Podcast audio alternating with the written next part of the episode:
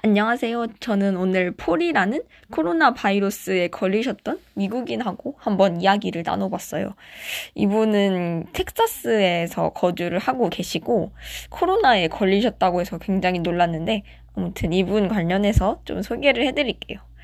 어, 일단 액자를 제작하는 그런 사업을 하신다고 합니다. 그래서 미술관에서 쓰이는 그런 액자들을 어, 제작을 한대요. 그래서 아트 관련 얘기를 좀 했죠. 뭐 프랑스 가서 고흐랑 르누아르 작품 보고 온 거. 음, 그런 얘기를 하다가 어, 미국도 가보고 싶다. 뭐 이런 얘기를 했어요. 근데 코로나 때문에 미국 가기는 틀려먹은 것 같다. 라고 얘기를 하니까, 음, 자기가 코로나에 걸리셨다고 해가지고 굉장히 놀랐어요.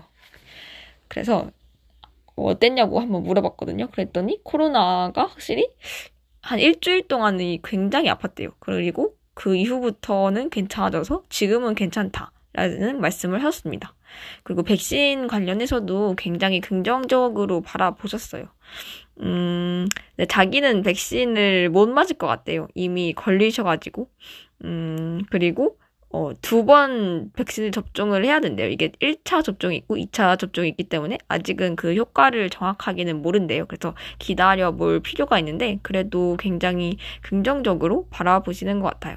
제가 지금까지 이야기 나눴던 전화 영어 사람들은 전부 코로나 바이러스 그렇게 심각하지 않다. 그냥 뭐 사기에 불과하다. 이런 말씀을 하셨는데 이렇게 걸려본 경험자분의 말씀을 들으시니까 약간 더 경각심을 가질 필요가 있다라는 생각을 하게 되었습니다.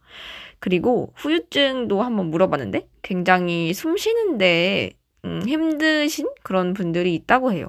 그리고 어떻게 코로나에 걸렸는지 궁금해서 물어보니까 이게 조심했는데도 코로나에 걸리셨대요. 막 마스크도 쓰고 다니시고 손도 자주 씻고 그리고 사람들하고 사회적 거리두기도 하고 근데 어디서 걸렸는지 모르신다는 거예요. 그래서 가족들이 전부 걸렸는데 자기들도 어디서 걸렸는지 모르겠다 하고 의문이라고 하셨습니다.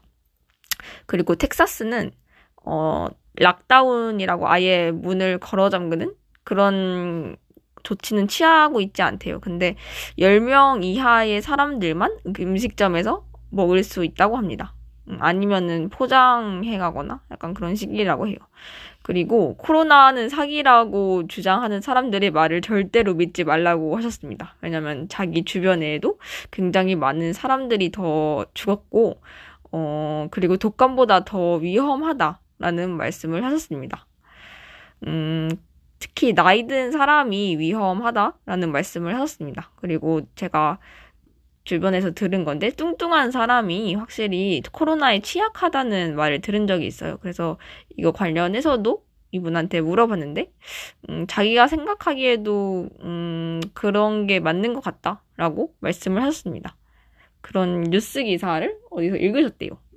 음, 그리고 이외에도 자기가 토스트 마스터즈라는 어떤 연설, 동아리, 클럽 이런 거에 참여를 하신대요. 근데 저도 이거에 관심이 있어서 예전부터 참여할까 말까 고민을 해왔었는데 이분이 굉장히 많이 참여를 하셨나 봐요. 그래서 토스트 마스터즈라는 클럽에서 뭐 여러 가지 주제로 많은 사람들 앞에서 이야기를 나눈대요. 그래서 자기 소개도 하고 어 자기 뭐 어, 약간 사회적 이벤트 관련된 이야기들도 나누고 약간 그런 식으로 다른 사람들 앞에서 연습할 수 있는 그런 기회를 많이 가져봐야 된다고 하셨어요. 그러면 자신감도 얻게 되고 확실히 좋은 점이 많다고 하시면서 저한테 토스트 마스터즈라는 클럽에 참여하는 것을 굉장히 추천을 해주셨습니다. 네, 그래서 이상으로 나눈 얘기는 끝인데요. 이렇게 코로나 바이러스에 걸리신 분도 만나보고 굉장히 재밌었던 대화였습니다. 우리 모두 코로나 조금씩만 더 조심하는 마음을 가지고 살았으면 좋겠어요. 네. 그러면 내일 뵐게요.